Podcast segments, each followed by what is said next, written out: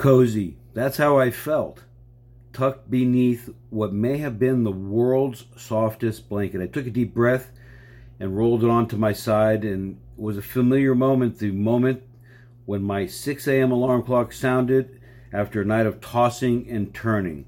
The moment when my daily responsibilities had to beckon me. The moment when the clouds of my imagination felt more real, writing lines of code for my business. In a few minutes, I would answer the same questions I had faced every weekday for the past several years.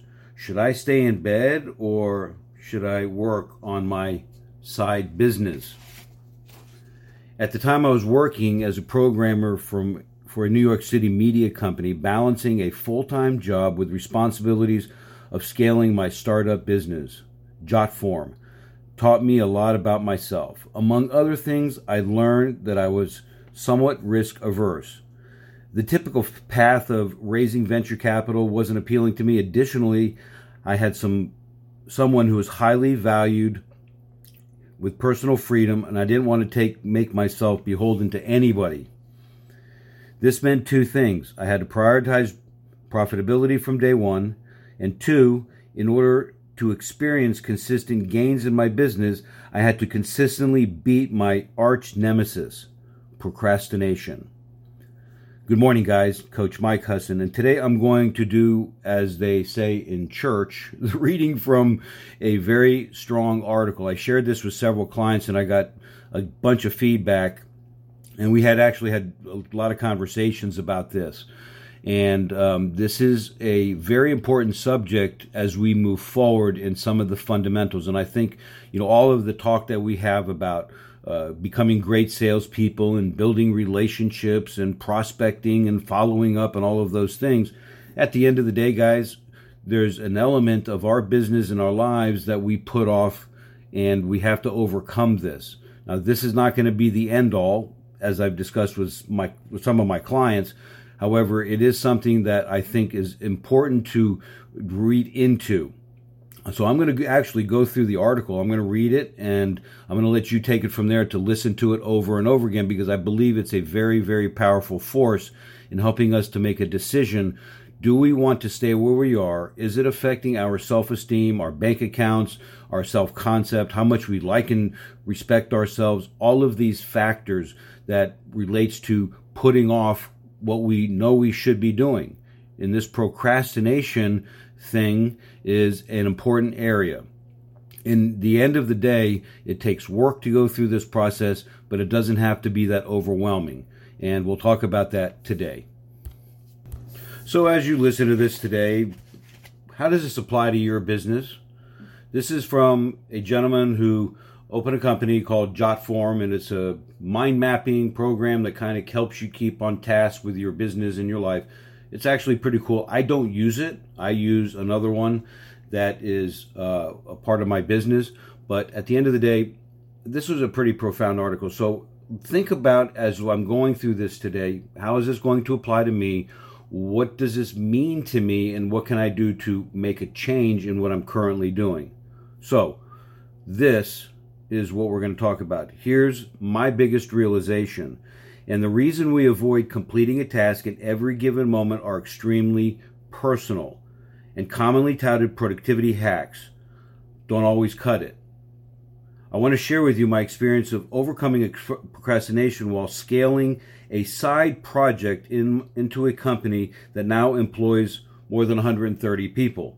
Now, for some of you guys listening to this, that's not a huge business, but you'll get this as we move through it. But before we dive in, it might be interesting to take a look at how two types of founders handle procrastination. The venture capitalist backed founders versus bootstrappers who build their startups without any outside funding. Are bootstrappers more likely to procrastinate? Bootstrappers like myself aren't the only entrepreneurs who sometimes grapple with the snooze button. However, venture capitalist backed founders may have a slight psychological advantage compared to, the, to their bootstrapping counterparts. The pressure that comes with taking somebody else's money. But that's not all. Venture capitalist backed founders are motivated to pay investors back sooner, sooner rather than later for another reason.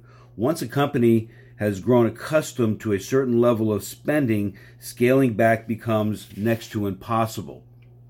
Should the company fail to gain any traction within 12 to 18 months, it could very well become another failure of st- or statistic. Thus, the venture capital backed founder who doesn't feel like sending out any emails Monday or making any calls in the morning has a very much of an incentive to do so. Conversely, the bootstrapper must learn how to push through procrastination without the motivating force of a ticking clock and a room full of unhappy investors. I encountered this learning curve while building Jotform in 2006. It was my first year in business, and my bedroom served as my company headquarters. While I love to be in the into a, in a building, a user-friendly form builder to help uh, organizations enhance productivity, the temptation to procrastinate sometimes got the best of me. Whether it was a full, whether it was the lull of my comfy bed or the laughter of my promised favorite TV show, my home office was riddled with distractions. During this time, I read many books about entrepreneurs, productivity, procrastination. Sometimes their advice worked for me, and other times it didn't. The real reason we procrastinate. When I became especially curious about this topic of procrastination, I often wondered why do we delay doing the task that gets us closer to the things that we want? Through self observation, one thing became clear there was always a reason for my procrastination. Whenever I noticed the urge to put something off, I tried to ask myself, why? Surely enough in my mind always answered, okay, why? Once I have identified the real problem that was causing the feeling of avoidance, I could develop an appropriate plan of action to reclaim my productivity. Now, simple as it sounds, identifying the root problem is somewhat contrary to the common advice. Now, guys, the internet is filled with articles and advice to give us to push through feelings of resistance. Heidi Grant, a social psychologist and Harvard Business Review contributor, echoes the sentiment. Quote, Sometimes, somewhere along the way, we've all been brought into this idea without consciously realizing it that it's that it that to be motivated and effective we need to feel like we want to take action. I really don't know why we believe this because it's 100% nonsense. Unquote. While I completely agree and often written about the how organizational systems can enhance productivity, I believe something ex- extremely important is overlooked. Productivity hacks are only effective when you know why you are avoiding something in the first place. Just do it isn't a sustainable solution for beating the chronic procrastination. If we repeatedly find ourselves avoiding certain tasks, an underlying problem need, needs to be addressed. Once we've identified the real cause, we can then search for the right productivity hacks and solutions to meet our needs. So here are some common reasons that I figured out that leads us to procrastinate. Number one, we feel like we're not making progress. Think back to the last time you started a new project. You probably felt excited and you about executing that new marketing strategy, blog content, or programming hack. Fast forward to a couple of weeks and you now find yourself approaching the same task with a twinge of discouragement.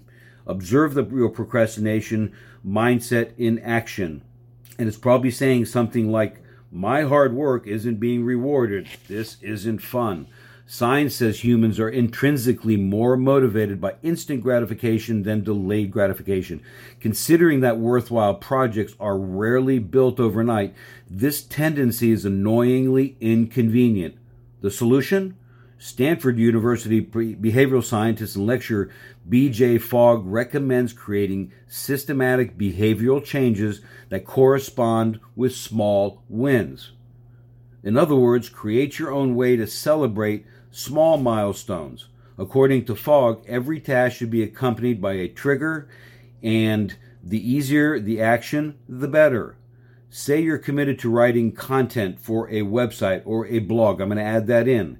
You might make an agreement with yourself to write one paragraph after each time you use the restroom and continue to follow this trigger throughout the day. Now, once you've completed the task, Fogg urges you to celebrate in a predetermined manner. The celebration could be as simple as treating yourself to a piece of chewing gum or active as taking a bike ride through your favorite part of the town. Treat the series of actions like a game. Trigger, task, celebration.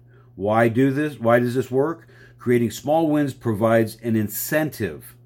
Write this down, guys an incentive to keep working toward the finish line. Eventually, the actions create a habit and may become more enjoyable. Number two, we are not sure where to start. Another common reason for procrastination. Another common reason for procrastination having so much to do that we're not sure where to begin. During the early days of building Jotform, I wasn't sure what work what to work on. With seemingly endless tasks begging for my attention, I often ended up procrastinating with low value activities.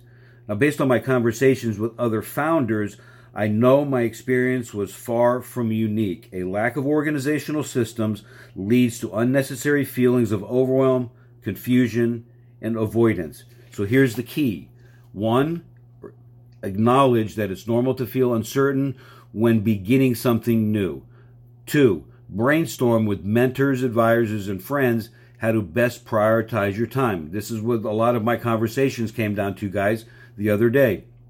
The more systems we put in place, the less we find ourselves procrastinating. I'm reminded of the importance of, of this each year when I visit my family. They own a small olive farm that runs like a well oiled machine no pun intended. Everyone knows what needs to happen first, second, and third, and when the harvest when to harvest the fruit. With no room for guesswork, procrastination is virtually non-existence. Three, we're afraid of failing.